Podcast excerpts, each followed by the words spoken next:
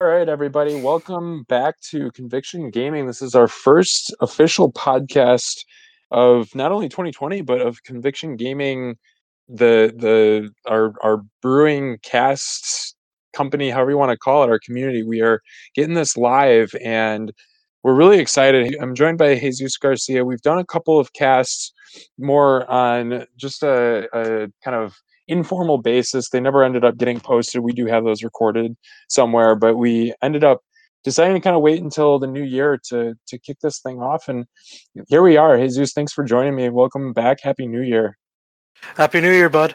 I'm really excited about today's topic, though. So let's move on because this is something that I just love discussing. Yeah, you brought this up to me just a couple of days ago, uh, or well, I guess it was probably about a week ago, and I put out the ideas for our first cast, what people would like to listen to. We got this cast going with the plan of started with an idea of doing some type of an informal, informational type of a, a, a cast, and and then from there we narrowed it down and and your idea one one of the ideas that I put into the vote was your idea of all things foil putting that in quotes. And so I, I've put an agenda together. It's out here in our cast live discussion channel. You can take a look at it to look, take a look back at that. It'll also be posted with this cast once we get it out there and edited but we're going to be talking a little bit about just the history of foils with Mad- Magic the Gathering. I think this will be a really informational cast, particularly if you're newer to Magic. It'll also hopefully have some insights into some things you may or may not have known, uh, particularly about like cleaning foils and how to do that. I have a little bit of experience on that. And uh, we're going to cover that for about 45 minutes, and then we'll wrap it up with a quick spoiler recap on some of what we've seen out of Theros Beyond Death. So we've got a loaded, a loaded schedule here. Let's go ahead and get started the first topic I want to talk about, just to kind of get us flowing, kind of kick this off, is is just a little like three to five minute intro about the history of foiling within the Magic the Gathering trading card game.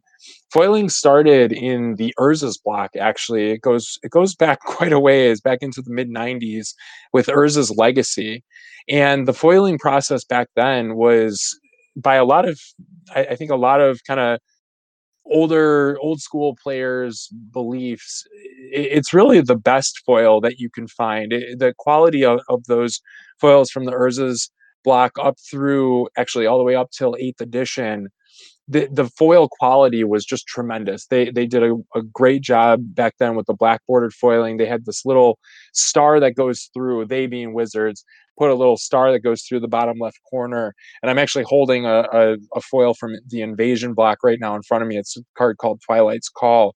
And just looking at it and, and comparing it to a newer foil from Ravnica Allegiance. And they, they're just, there's so much more of a crispness to the older foil, especially if you're holding it. It, it just feels great. So, anyway, that's a little bit of, of, about when the foiling process started. It was way back in Urza's Legacy, and the foiling process itself changed in eighth edition you might have heard me mention that in fact they they didn't just change it wizards didn't just change it in eighth edition but they also started to kind of innovate it for lack of a better term and they did things like from the vault products where they took a, a, whole new foiling or a whole new approach to foiling and made the cards a little bit glossier and a little bit more um, definitely a little heavier the the from the if you've ever held a from the vault card they are actually heavier by uh, you know fractional uh, grams. I, I don't know how much the difference is. It's it's minuscule, but it is noticeable to the touch, and that's because of the way that they foiled those uh, differently from the kind of average Magic card.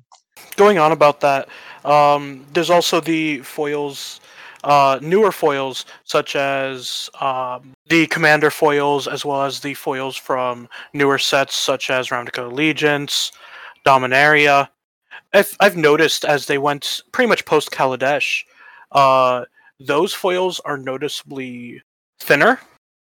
Uh, in, an, in an attempt to try to make them more equal weight to the average card, as you know, when shuffling a uh, deck that's like half foils, half non foils, at least for me, it's quite noticeable. I agree. So, and, and, if you if you were to read around and look up, you know, some history, I, I, was doing a little bit of research on things like MTG Wiki and other forums and things like that that have, you know folks that have covered this in the past, just to get a little more experience and, and information to be able to share. And and actually, it's funny you brought up shuffling because that was a cons- one of the consistent kind of I'll call it quality I don't know if it's an issue per se, but quality differences between a foil and a non-foil card is that if you have a half and half split on a 60 card or even a 100 card EDH deck and you know half foil half non when you're shuffling particularly if you're only single sleeving you can really notice a difference and and actually you know oftentimes tell whether that card is foil or non-foil without actually looking at the card with just looking at the back and holding it.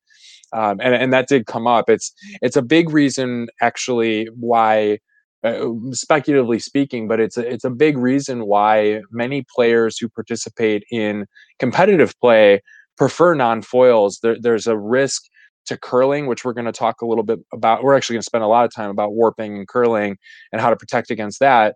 But the the risk of curling and, and kind of marking cards because of them being foil is real and getting called on that accordingly by judges you know that that's a real thing so i was going to say so going off of that um let's move we can move on to the next topic now. That's part of the reason why some people even want foils. Um the heavier shuffle feel actually feels nicer if people are more used to like playing cards, the visual appeal in the different foiling processes throughout the years. In older sets, it was only the border that was foiled, for example, or newer ones, the entire card is foiled. Uh, how they go about foiling them out per card, it's just every little thing about choosing between foil and non-foil, and even what year of foil you get is all up to personal preference so lots lot to cover there. Um, j- just to start and break it down, you mentioned the difference between the older foils, the the Urza's Legacy through uh, Eighth Edition. Eighth Edition was actually done with the new foiling process, but until then, it was exactly what you just described, where the art itself is not foiled on old cards. It looks foiled, kind of if you like quickly glance at an older card that's foil, it looks like the art is foil just because of the way that the, des- the design was done, and they they foil the border all the way around the card. But the truth is, the text box and the art themselves are not actually in foil. I, I'm just sitting here with a flashlight looking at one right now. Just you know, it's it's it's kind of amazing when you click quick glance at these older designs how it, it, you know your eyes almost play a trick on you and they look entirely foiled um, but then when you look at it with a flashlight or kind of you know closer up under some light, you can see the difference of exactly what you just described. Yeah, and sometimes that visual appeal is what people like. Uh, sometimes people like it. Like me, I like foils because they're slightly heavier. I'm used to Yu-Gi-Oh cards, which are smaller but thicker. Uh, back when I used to play a lot of Yu-Gi-Oh, I also am used to playing cards because I play a lot of card games with my family during the holidays. So and those are notably thicker as well. So me, I usually go for like the thickest sleeves on the market. I like foiling out a deck, so then that way it just feels better to shuffle. I hadn't even thought about that. I grew up playing a lot of you know family poker type games and stuff like that. Not, poker itself, but you know various uh, card games as well, like you said over the holidays, and and really just every family get together. And I never really thought about that until you mentioned it. But you're right. It, it's I've I've naturally polarized two foils as I've gotten you know more experience in the magic in collecting magic and playing magic. And i know i guess i never realized why besides the visual appeal but i think you're right. I enjoy shuffling foils. I think they are uh, it's just an easier experience. There's less give to it. So when you're shuffling it's a little bit easier to you know whether you're you're doing a bridge or or just regular shuffling however you do shuffle it does feel a little bit easier now that i think about it. So we got a comment here too by Crowberry, and I think this is really relevant. He he mentioned that LSV, Luis Scott Vargas, one of you know probably one of the most famous Magic players of all time, has said in the past how it's all foil or no foil. You know, we were alluding to the idea of in in competitive play, if you're going to have a deck with foils, it, it is likely more recommended to have them all foiled than have you know only a few and the reason for that is exactly what we're talking about. You're you're otherwise putting yourself at risk for things like being called for a marked card or you know using the weight to be able to kind of identify the card you need. You know maybe you want to weight your urza copies because you know urza is your win con and so you have urza and foil and everything else and non uh, there, there's a lot of risk to, to doing that in terms of competitive play and being called by your opponent and, and ultimately by a judge. And another little extension off of that is that also even outside of competitive play, you and I were commander players, so we're not exactly very competitive in nature. It's just if you shuffle a deck that's only partially foil, sadly how my Breya is right now, um, it's also very easy to lose grip because of the shifting weight of the deck.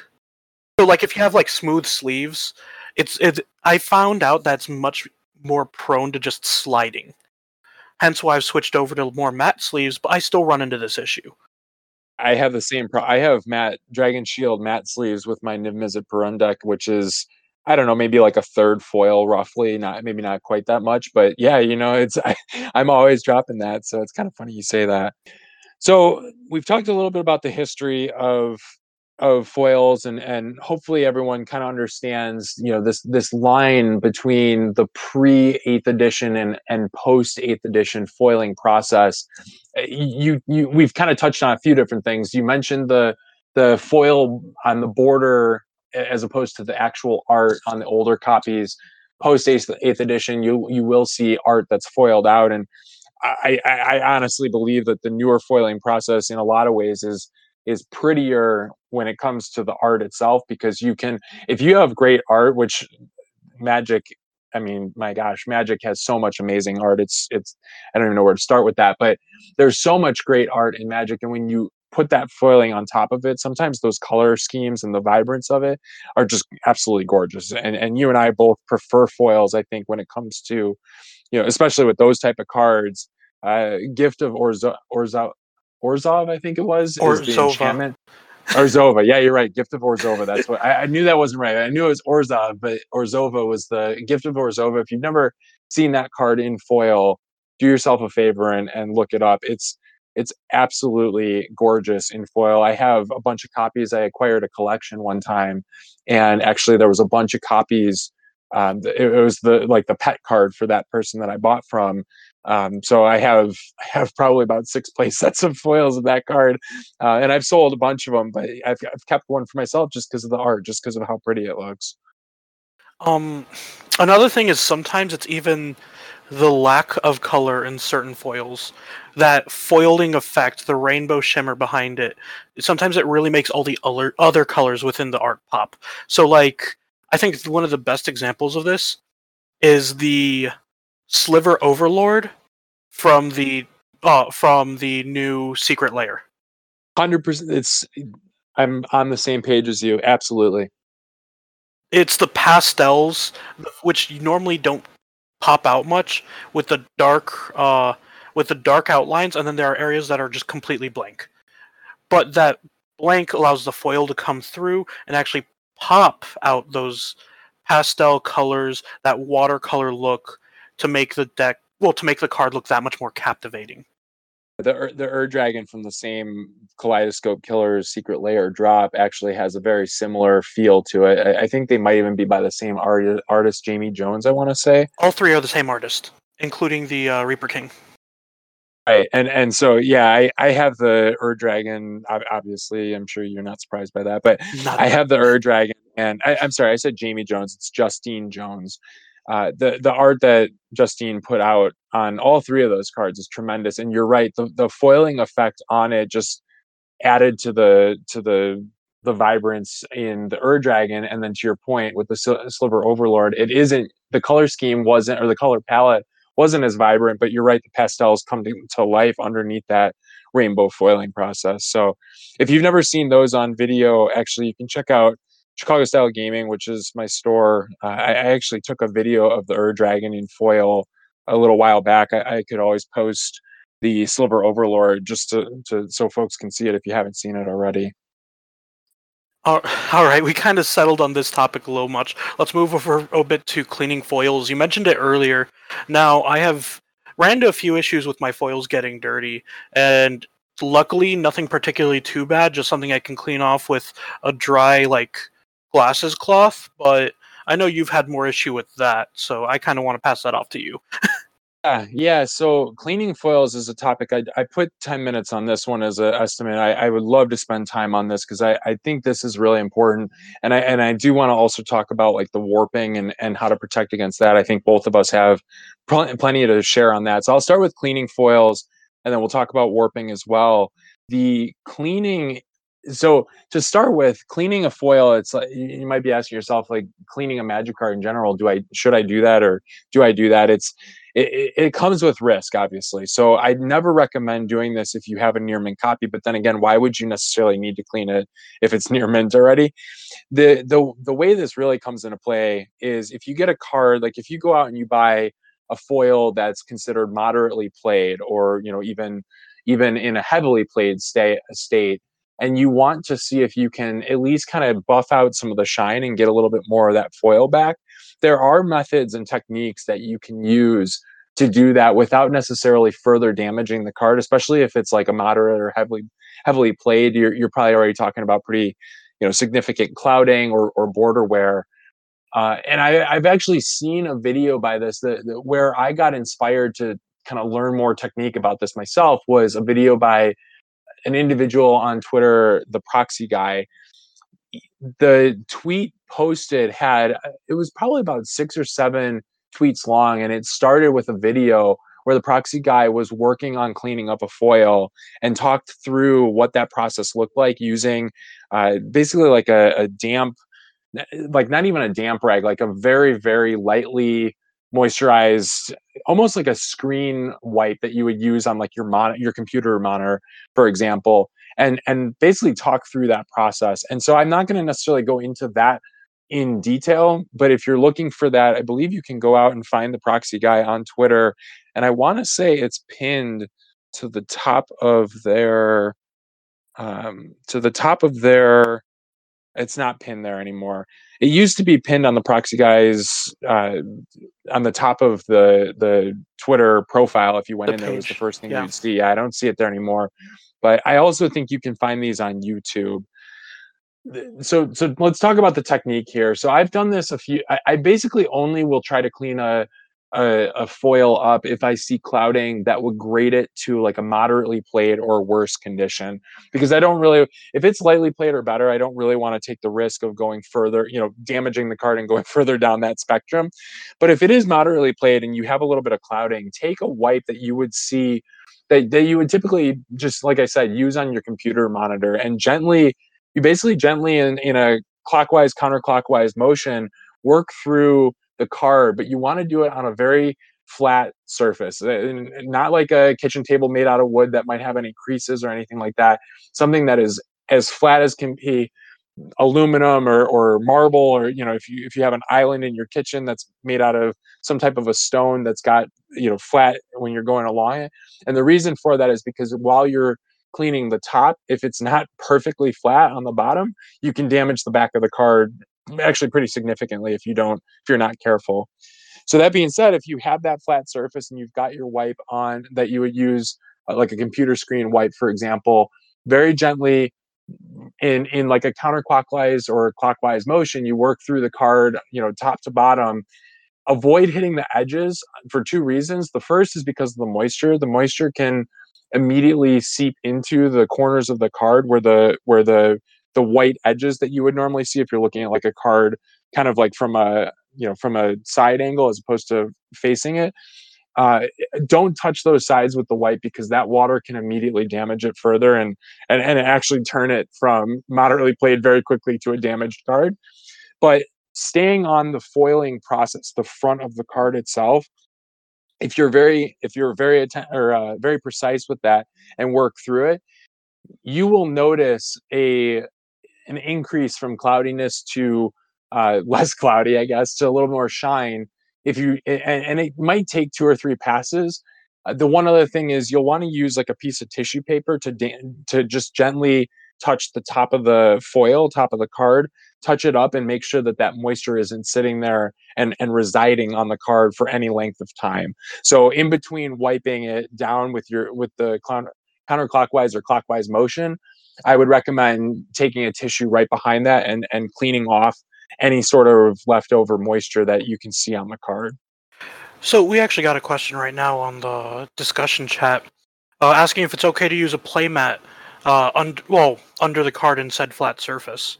That's a great question. I you know I could actually see a playmat being okay because it's a softer it's a flat but softer surface so you'd have a little bit of give the only problem with a playmat that I imagine would come into play is that you won't be able to put enough pressure on the card itself to actually get some of those spots in the clouding out.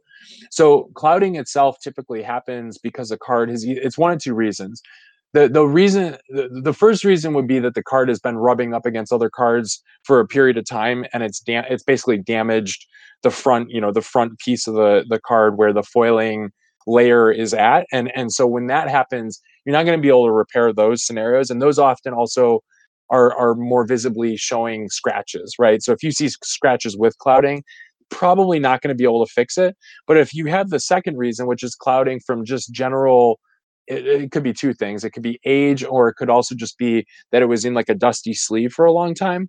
Those are are things that can be cleaned up by this method. And I think a playmat could work if it's a lighter amount of clouding. I think generally speaking, you're going to want to stick to a, a, hard surface though. Well, I use oh whenever I end up cleaning off uh, clouding sleeves. Well, cloud not clouding sleeves, clouding foils. Um, I usually use those microfiber cloths I use for my glasses. Like Those fresh out perfect. of the wa- fresh out of the wash. Uh, I wipe them down on my on my granite countertop, uh, a pop of a paper towel, and that usually works fine. I'm just don't since I buy all my cards new, uh, like lightly played, moderately played. I don't really have to worry too much about putting too much force to keep them clean. I haven't really had to deal with older foils yet, so it's nice. That's nice to know. Yeah, yeah, and you know, I I typically am like you when I'm buying for my own collection. It's um, if I'm buying a foil, I, I will pay a little bit of a premium even to make sure that I'm getting from a trusted vendor. You know, something uh, more of a near mint mint type of a card. Uh, but with the store with Chicago Style Gaming and and buying collections, I've seen I've seen a lot of cards come through that are not in that condition, and and that's where I've kind of practice this technique because there have actually been times I don't do this frequently. So let me just clarify this really quick, uh, clarify this point that this isn't something you should do like regularly. I also don't recommend doing this more than once on any given card because of the risk of the water damage. But that being said, I do, I, this is something I have done before, and I've seen scenarios where a card that started out at, let's say, moderately played or even heavily played, when cleaned well, has come back as a lightly played copy. And so, you know, if you're in the if you're in the business of of trading trading cards and selling cards, probably more specifically selling cards uh, in that foil arena, this having this skill down can can often be the difference between a couple of dollars on the value of the card, you know, longer term. A brand that I use, it's a screen a screensaver uh, wipe. It's called Koala Cloth and that's actually what I've had a lot of success with. It, it's not even wet; like I don't even have to get it wet. It's uh, it's I don't know what this material is exactly, but if you're, I'll put this in chat and and you know kind of mention it in our summary and our notes. But take a look at koala cloth. These are that you don't even have to actually put them under the faucet or get them wet at all. They're they're they're dry, and, and the material itself is able to kind of take that clouding off.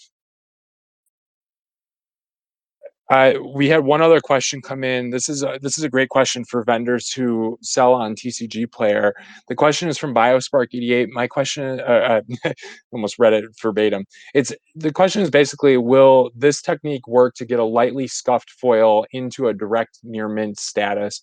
I, I I'm going to be honest. I've never tried to use this technique on anything above moderately played. And the reason for that, I uh, Biospark, you might have missed this, but just to kind of really quickly recap it, we if if you're lightly played or better, I typically just kind of eat it and stay at lightly lightly played. I don't try to get aggressive and greedy and go for near min.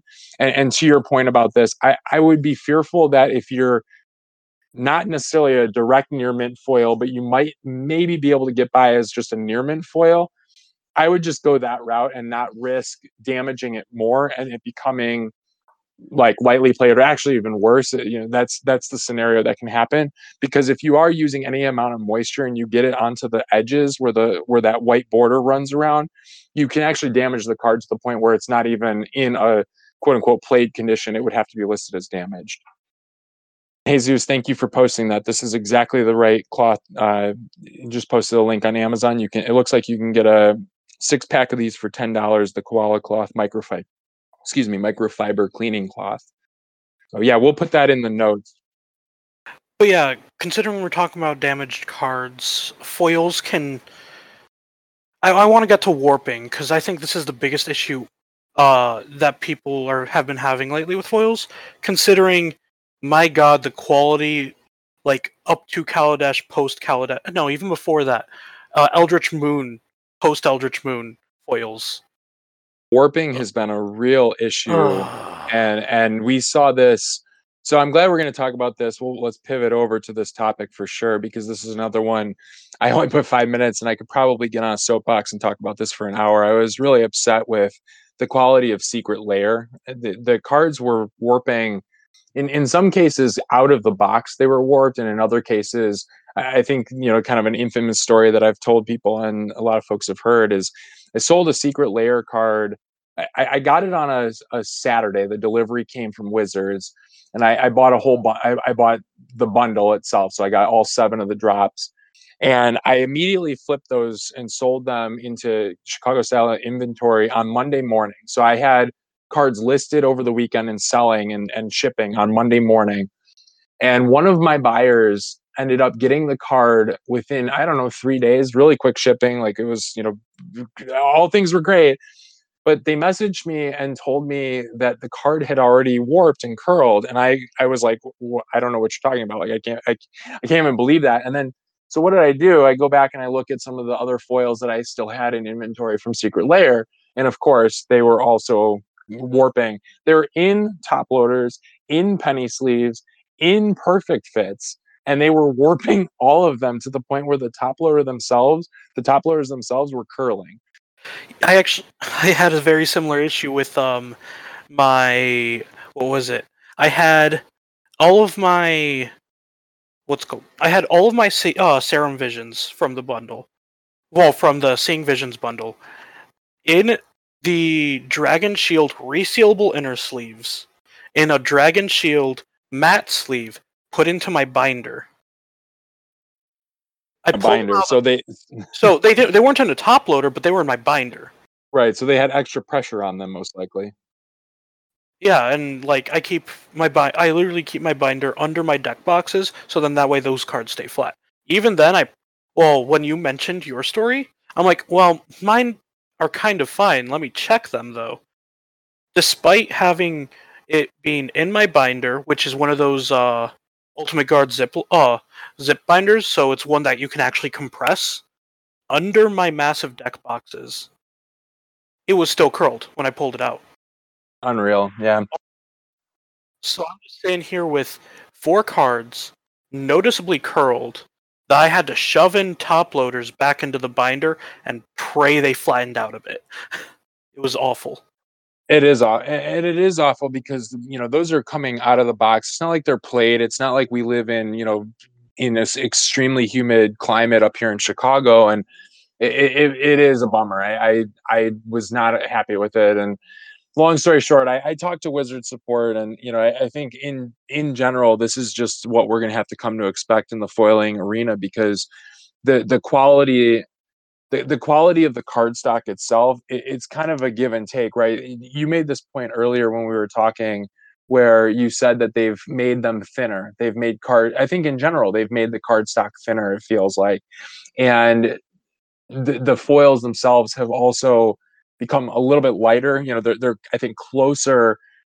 Today's foils, if you were to pick up a card from, like, let's say Throne of Eldraine, and I, am talking pack cards, so not the collector boosters, because those those do go into a whole different arena. But those also curl, by the way.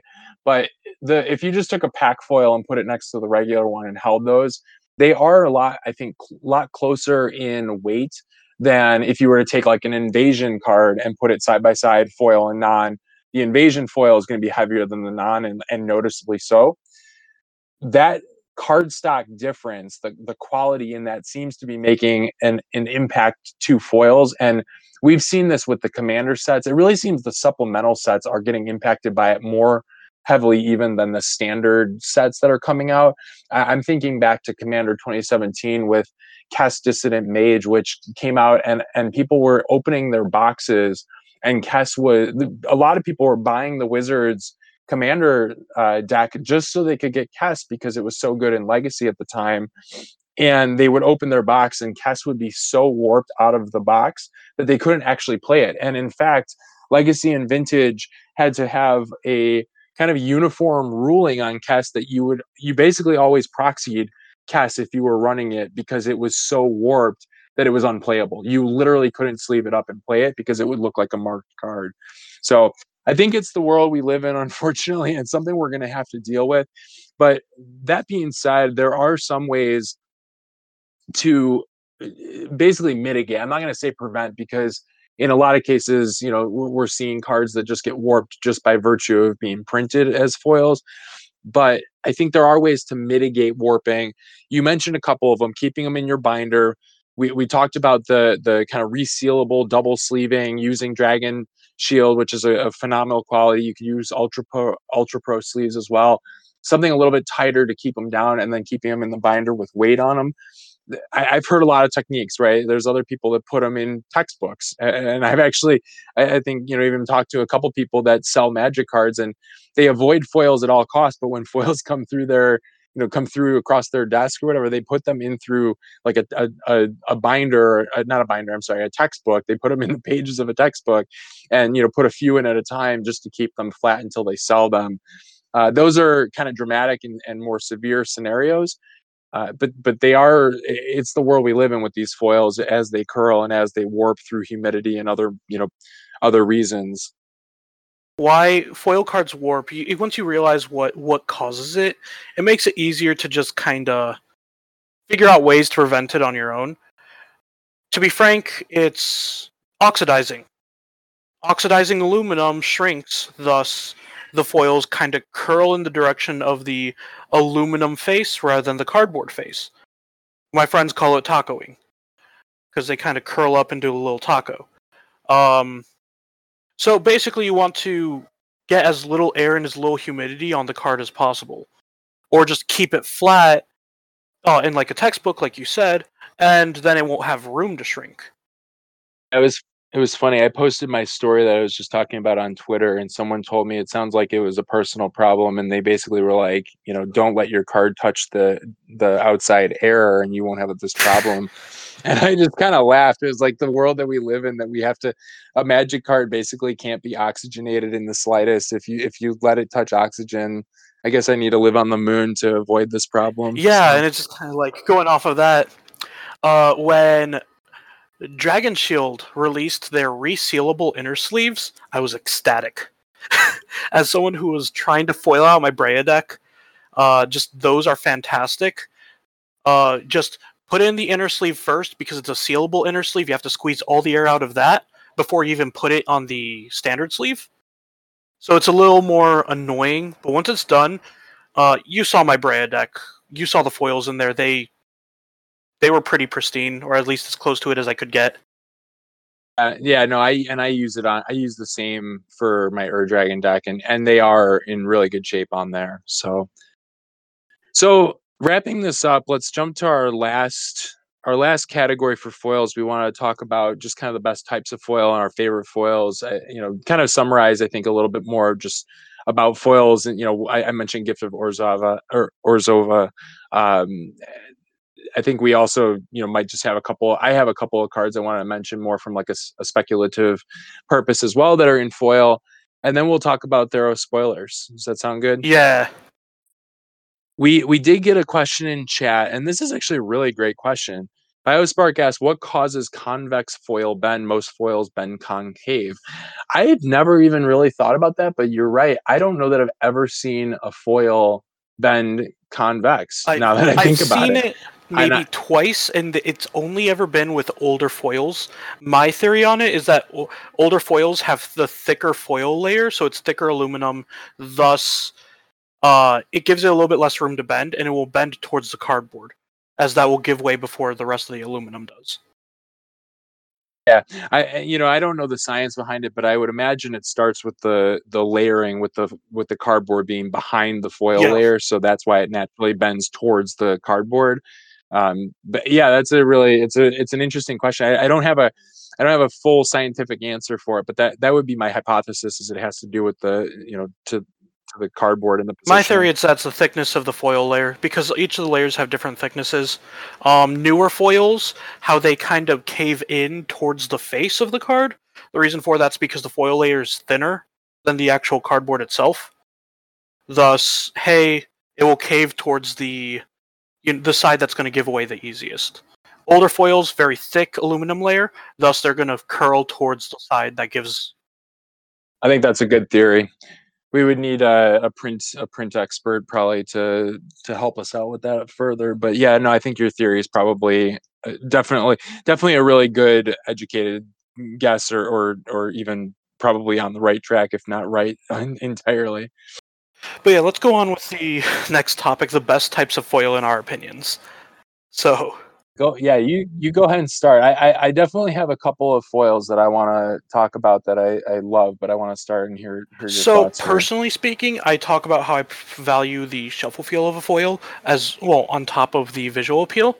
Um, so I actually like leaning towards foils that are naturally thicker. These foils are the ones with a much heavier foiling process, uh, namely the European prints of the invocations and masterpieces from Kaladesh and uh, Amonkhet.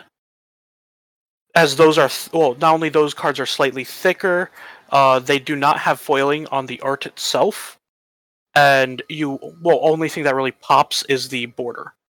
Um well versus their us counterparts where the whole thing including the art is foiled. It's a s- slight difference not very noticeable but once you compare them side to side it's something that you can start to pick up on. Uh and then other than that i actually really like the old from the vault foils because again they're thicker and it, once you know how to keep them flat which is a big issue they are really nice to shuffle with. The shuffle feel on them is actually really solid. It sounds like you and I have almost exactly the same taste because I was going to say I love the Mythic Edition foiling process. I think they did a wonderful job with those. I have not seen. I was pretty high on Mythic Editions last year when they came out, and I still have a few copies, you know, for personal use. I I, I bought those and put them into inventory for Chicago Style Gaming, but of course bought a couple of them for myself as well. And those I have not seen any issues with curling at all. I store them the same way I store all my cards, and they the, whatever foiling process they used on Mythic Edition, I don't know. I actually don't know if it was mirroring, you know, kind of the standard foiling process. If it, it It's was more the of from the vault foiling. Oh, it's the from the vault foiling process. So they use the thicker, the entire gloss front, stuff like that. Yeah, and I thought I read that somewhere, so that that confirms kind of what my hypothesis was. But yeah, I it's funny you say from the vault because I actually really, really, I, I actually just got an Umezawa's Jitte in uh, inventory in stock from from the vault. I forget which FTV it was from, but I think. was it? Lore. Yeah, that sounds right. I think it is lore. Yeah, so that I just got that in stock. Uh, uh, it's probably been about a month ago now, and I saw it come through, and I hadn't seen one of those in actually quite a long, probably not since it was printed. It is it is really really nice like it, it, it the the feel and the touch and you know just just to hold and and i i haven't shuffled it I, but i imagine it's probably nice to shuffle as well Yeah, So, like um, two. Well, wha- two of my favorite foils uh, are the Bitter Blossom. Why the from the vault? No, not Bitter Blossom. The from the vault. Uh, beseech the queen and the uh. Well, and the Kaladesh masterpiece, Wurmcoil Engine, and both those have fantastic shuffle feel in comparison to their non-specialty print foils because those I at least want just the weight of them outside of a sleeve. They're noticeably different. They're noticeably thinner, and it's just having those being slightly thicker. They feel nicer to shuffle, even in a sleeve. The difference is noticeable on my part. i also i am partial to urza's legacy foils which was the first foiling ever done the first set with foils ever done i, I do think those look wonderful as well there's a card called second chance from urza's legacy it's a reserve list card it's an enchantment um, you can sac- i think it you, I forget how it works. It's five. If you're less than five life, you can sacrifice, and if you do, you take an extra turn, something like that. That card I have a foil copy of. I've had it for a very long time. And I it's it's one of my personal favorite foils. I think they're in general they're they're just they pop nicely and uh, Biospark just said they're all all pre eighth foils look the same. I agree. Um, I just have a partial love for Urza's Legacy, maybe because it's the first ones to ever have foil. Um, so I, I, do like those as well. More more from a that's probably less from an aesthetic perspective and more just from a personal preference perspective. Yeah, actually, a funny thing that you mentioned Second Chance because I actually picked up a copy very recently, a foil copy for my personal collection, as I'm going to be building a Muldrotha deck. It goes in Muldrotha so oh, well. Yeah. It's it's ridiculous. Yeah, I have I have a non foil that if I ever I have a Muldrotha and a second chance non-foil just sitting there like side by side in my personal binder. So if I ever build it, it, that will be in there for sure. No, I think we've come to an agreement that just that's our personal preference. I know one person who prefers the newer generation foils simply because of the so like the um Commander 2017, 2018, 2019 foils um simply because of how the art looks but then I saw his Kess. And that was just. Oh, it looked so bad. Did, what, what, were the edges, the left and right edges touching yet? Uh, it was. It they, was, they, they curl so It was bad. close. I actually ended up passing off my Kess to him because I made sure I kept that thing flat, and I ended up buying. For Christmas, I bought him a set of Dragon Shield resealable inners, just so then that wouldn't happen again.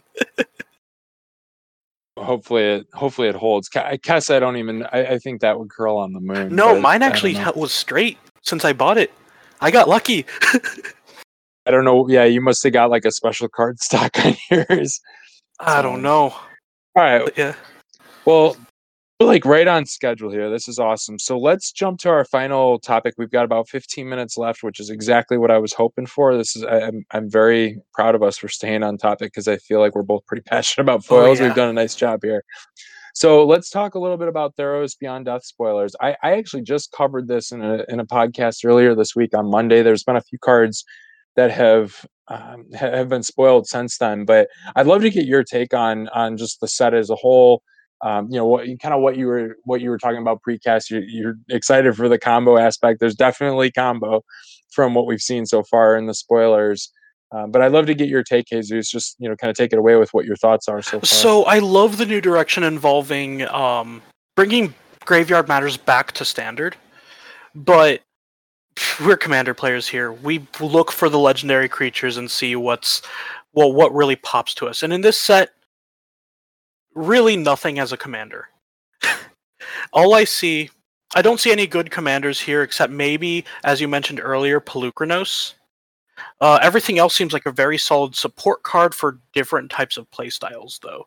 And in that sense, like in Dramatic Scepter decks, the what was the name of the card? Sorcery. I mentioned it earlier.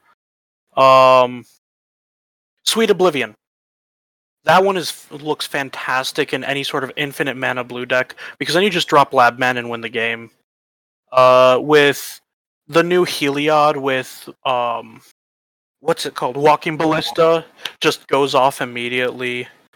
It could also work with Triskelion, so then that can go in like a black white Mike and Trike deck.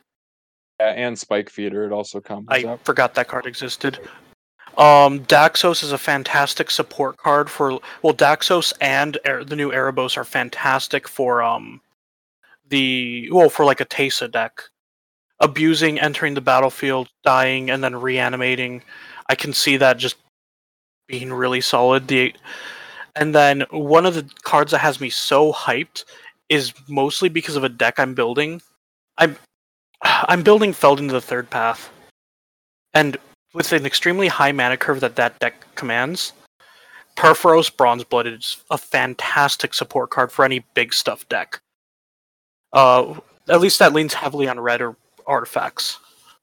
Purphoros, I, so I'm most excited about Purphoros. I and and probably no surprise, you you've played Commander with me, so you know I love cheating out or ramping or cheating out big creatures, dragons particularly. But I, I have a dinosaur Gishath deck as well, and yeah, I'm very excited about um, about that uh, Purphoros. I, I think the the idea of quote unquote sneak attack on a stick is just really cool. It's it's going to be pretty impressive. So I think, and I actually think that card's going to make some waves in standard as well, most likely. Hey, does this mean so. you're going to put a Painter's Servant in your Ur Dragon deck? I, it's funny you said that because I, I was literally, as I was talking, I was just thinking like, oh, wait a second, Painter's Servant, I can turn everything red. Hmm. No, but you know, I don't need to because I already run Mycosynth Lattice, so I can turn everything into artifacts and it works. No, because they're not artif- well, they're not artifacts until they hit the battlefield. Permanents are artifacts. I don't know about Otherwise, all cards are considered colorless.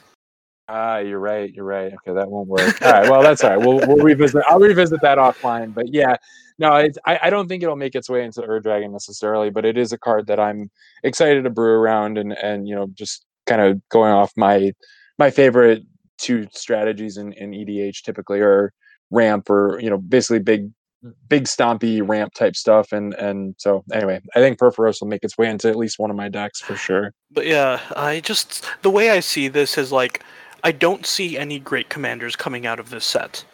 Unlike say uh previous sets, well like the last few sets, we saw notable commanders like Torbran and uh well in uh Eldraine we saw notable commanders coming out from uh the Ravnica block such as Teysa.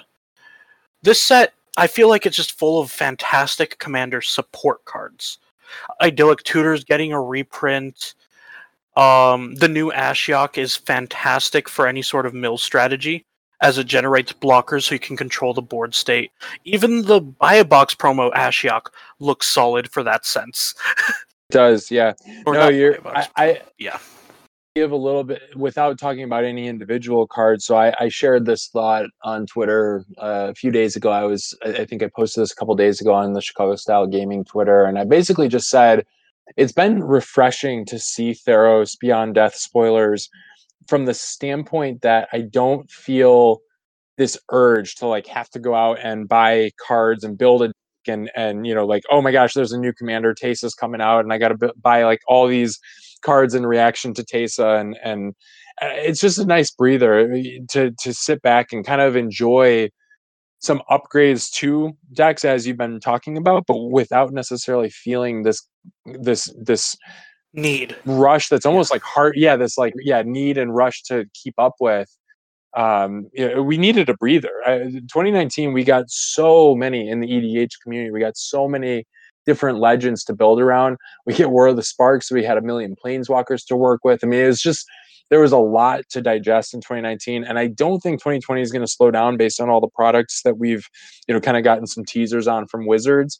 So it's exciting to just have this start to the new year be a little bit more about like refining decks and and enjoying what we've got as opposed to looking forward to having to build a bunch of new decks and and and you know the excitement around that i think the breather is going to be good for the community as a whole Yeah, because I a big thing that the community has had is and community's been complaining about is this sort of um how do I say this?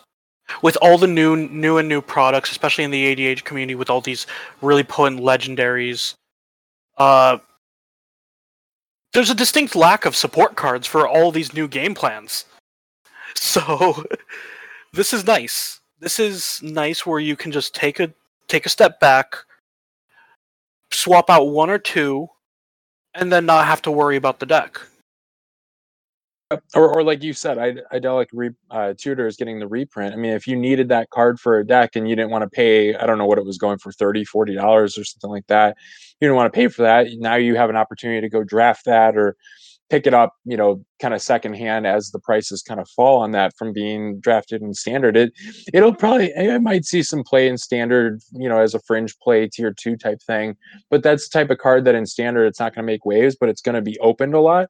So that new supply is going to help kind of crater that price and make it a lot more affordable for EDH players to pick up a copy that may not have been able to afford it or or simply didn't want to pay. I you know that, that's the type of card very similar Arcane Signet when it was ten dollars. I just don't want to pay that type of price for a tutor to make my deck mildly better, you know, not like fractionally better even. Um, and so this is exciting. It's it, it, it is a good time to be an EDH player where we are getting a breather. I'll be very happy if the best legend ultimately spoiled is uh, the, is that satyr that came out not long ago the the two two for two gives other satyrs haste and so on and so forth. If that's the best legend we get, I'd be or or um what was the one we were just talking about the Golgari? Am I blanking out the Hydra?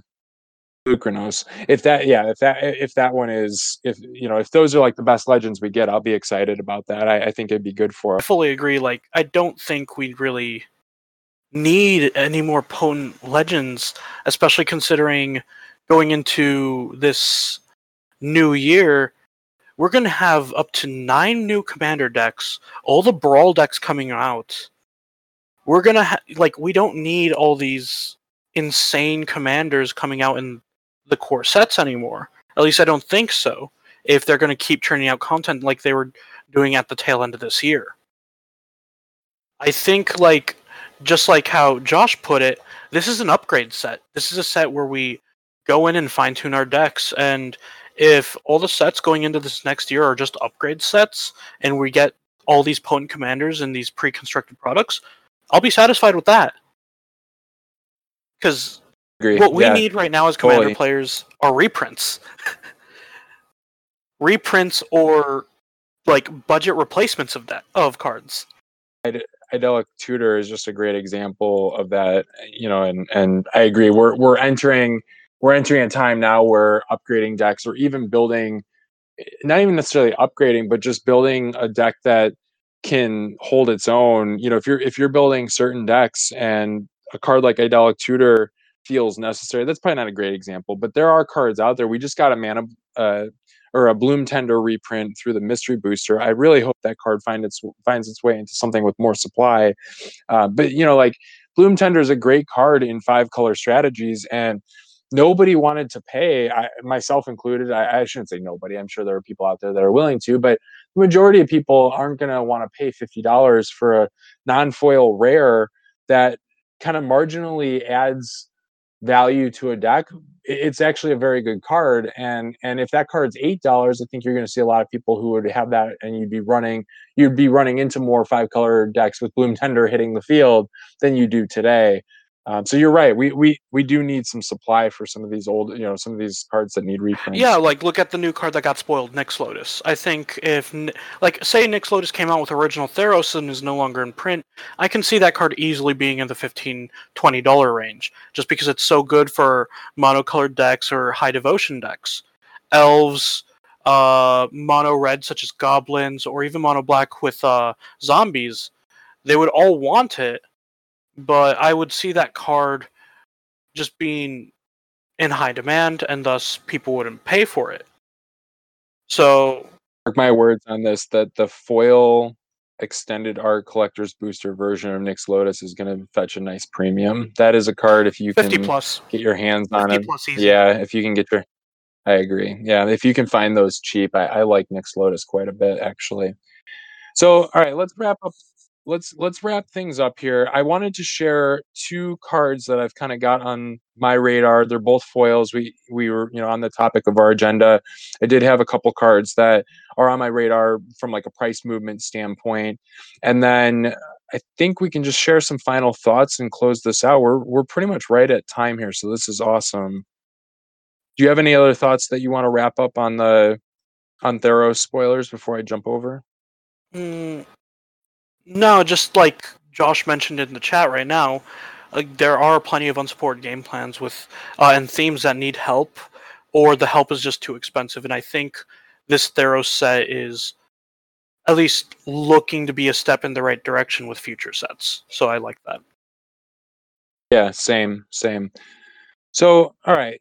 The first card that I wanted to talk about in terms of kind of like a I don't know if it, I'd call it necessarily a speculative pick. It's it's just a card to consider and look at is Morophon the Boundless. The non-foil version of Morophon was as low as about four or five dollars just just about two weeks ago, and I know this because I had a bunch of them in stock that I was selling through all of a sudden. I, I, was like, this is weird. All of a sudden, I'm selling Morophons for I think it was about six dollars, and, and it was all in one night. I sold through. I think I had eight copies listed, and I sold all of them uh, before I could even get into kind of like react to the price movement. I was I was busy that day, and long story short, that card in non-foil is now selling for north of ten dollars, and actually in the TCG TCG direct market, I've seen sales come in as high as seventeen dollars for near mint.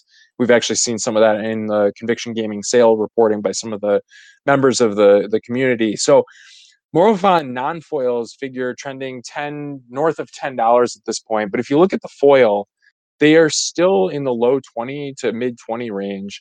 And it's a card that so the there's two reasons likely for the movement on the non-foils. The the first reason is because there was a sliver deck in modern uh, specifically on Magic Online that 5 0 about it was about 10 days ago now. I could dig up the link if anyone's curious on it, and it ran Morophon in the deck. So I believe that was kind of the initial trigger for why the movement happened. The secondary reason is because Morophon is kind of like the Muldrotha of creature tribal decks. It allows you to build any tribe essentially that you want that may not have a legend, it may not have support for or enough support for. And if you're willing to put Morophon as your commander, you can kind of build around it anyways. We had a Conviction Gaming member, Phil Allen, who started a Kraken deck with Morophon. And I, I believe Phil's going to change off of Morophon because it wasn't necessarily jiving with the deck exactly. But that's just a great example of why Morophon itself is, you know, it's kind of just a versatile tribal card long story short on this is I, I, think this is in foil. These are are worth considering. There's copies on TCG Player right now for about twenty three dollars pre tax. Um, that does include shipping. It, it kind of ramps up fairly quickly after the first page. It starts to get north of twenty five dollars after that. But there's only five pages on TCG Player available in in foil. And the Card Kingdom non-foil buy list, which is something we always pay attention to, is just kind of the buy list prices on cards. To if you monitor that, you know, just a quick tip for everyone: if you're if you're interested in getting into the kind of the finance side of Magic, monitoring buy lists is extremely important because they indicate with these major retailers like a Card Kingdom or a Channel Fireball, for example, they indicate that those companies are having a hard time keeping these cards in stock. So their buy list prices will start increasing to keep those cards in because they're able to sell the cards at a markup of some sort. The reason I bring up Card Kingdom's buy list is because the Morophon non-foil buy list is five dollars now. That was that actually didn't even have a buy list price about three weeks ago, and it is now five dollars. But here's the kicker: the Morophon foil is going for $21 on Card Kingdom buy list, and you can buy them on TCG Player for roughly 23 to $25. So when that spread like that is that low, it, it signifies that there's probably what we call a correction kind of coming to the price. And this this indicates that basically indicates to me that if you're interested in a Morophon foil, whether it's for your collection, trade binder, etc., now is a pretty good time to consider adding it because that non-foil price has gone up so much that the foils are naturally going to appreciate to to satisfy what we call as a multiplier. So anyway, that's the first one, Morophon. I think the I think the foil could probably get into the $30 range, maybe even into the $40 range pretty conservatively. And, and I would say that's possible here in the next few weeks as the as the remaining copies that are out there right now continue to kind of evaporate evaporate and and longer term i could see this settling at 35 40 and and maybe even higher depending on how few copies re-enter the market once the price starts to adjust. So to recap that you can get copies about $23 for non-foil 23 to 25 i think that's a reasonable buy-in. If you can find them even cheaper that's great um, and i think that they're they're destined to be a 35 or 40 dollar card within the next month or so the other card that I think is really interesting, and this is one that I this is this is like kind of a this is a stretch card that I found. I was working on building a arena zombie deck, uh, zombie tribal, just kind of like throwing an idea around. And I, I've always wanted a zombie deck since I honestly since I was a kid, I wanted to build a zombie deck, and I've never done it. I've never had a 60 card version, never had an EDH version. Um, so I started looking at cards that I could put into a zombie deck that would be unique and kind of you know outside the box type stuff. And a card I stumbled on from Invasion, which is a, a set that I actually kind of started playing in, and I, I vaguely remember this card at best, is a card called Twilight's Call. I put this in actionable uh, commander in Conviction Gaming on December 23rd. Twilight's Call. It's it's not a card that is necessarily like, wow, there's all of a sudden all this demand that you need to go out and buy a copy.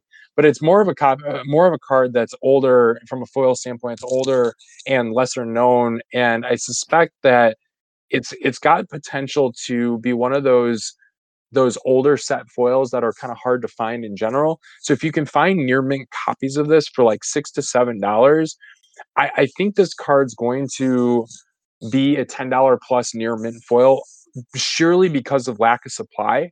I also think that this card is just really, really good if in the right settings and it's very very underplayed in EDH. So anyway, it's a card I wanted to put out there for for user, you know, users members of Conviction Gaming is something to look at if you run a deck that likes reanimation. Twilight's Call is really good. It, it actually could go into Phil's Kraken build because the Kraken build would bring back all these creatures that have amazing enter the battlefield triggers and you can resolve a lot of those and kind of have a, almost one-sided twilight's call by bouncing other people's cards when you're bound when you're bringing back your krakens. Um, he didn't want to go the reanimator route so uh, anyway. Twilight's call though that's that's the other card. I picked up about three uh, four copies um, four foil copies near mint. All uh, all in my average cost was about six dollars. The reason I did that was the Card Kingdom buylist price for the same foil was actually six dollars or is still currently six dollars. So I felt protected by that. And uh, I plan on looking to sell these probably in the twelve to fifteen dollar range if they are truly near mint. In terms of cards that I've been looking at, I really don't have any. Currently, I don't have any idea on what would climb, as the modern landscape's been fluctuating a lot, fluctuating a lot, as well as I need to dabble a little more in Pioneer and Standard to really figure out what's going to be going on post well once the new set comes out. In Commander, um, I've noticed a slight growth in graveyard-based strategies and graveyard-based decks. I think in response to the um, release of the support cards within Thera- the new Theros block or the new Theros set. My bad. Um, so I th- I would keep an I not necessarily that I would say buy these now, but I would definitely keep an eye out for cards such as well with Dredge, such as Golgari Thug, or um, cards that care about your graveyard, such as the uh, which one's the Kalitas, which cares about exiling cards? Uh, Kalitas Traitor of Ghet. That's what it is. Whenever, whenever your opponent's creatures die, you make zombies. That one has, you know, that's a great call, uh, Jesus. And I, the Kalitas Traitor of Ghet from Oath of Gatewatch has, I, I I've always wanted to own a copy of that, and it, I feel like since it rotated out of standard a few years ago, it has been in like a twenty plus dollar card ever yeah, since. Yeah, no, it's, it's it's crazy. It needs a reprint so bad. For a while there, when I um, around when I started building Breya, it hovered at about twenty to twenty two dollars. So that was a few years back but it's been slowly creeping up and the biggest spike i've seen it at was actually very recently with some of the reveals of theros beyond death. So i do think it has some potential to climb or to even spike but i don't really think it's going to be anything massive you know? Yeah i don't know that it'll be a huge yeah i agree it, it's to your point, until it gets a reprint, this is a card that's just going to keep climbing, though. So if you need copies, there's there's probably basically no better time to buy them than the time that you need them. Uh, you know, kind of right now. So, um, yeah, I mean, modern being kind of in the in the you know the backdrop behind Pioneer, and and also probably a little bit of excitement about Standard again, finally with Oko gone and and Theros coming out. Uh, I I, sus- I suspect that modern cards right now still have a little bit of room, maybe even a little room to fall. I don't think they're going to rebound before the end of February, and that's when we're going to start to see a pickup of modern support again. There's there's quite a bit of modern uh, GPs Magic Fest coming out at that point. So thank you everyone for tuning in. Great first cast of 2020, and and we did end up. I, I spewing cards but we both are. So mm-hmm. apologize for going a little overtime. Appreciate you guys keeping us on topic and on time in the in the chat here. And we'll get this edited and posted shortly. And and again thank you. Happy new year everybody. And jesus thanks for joining me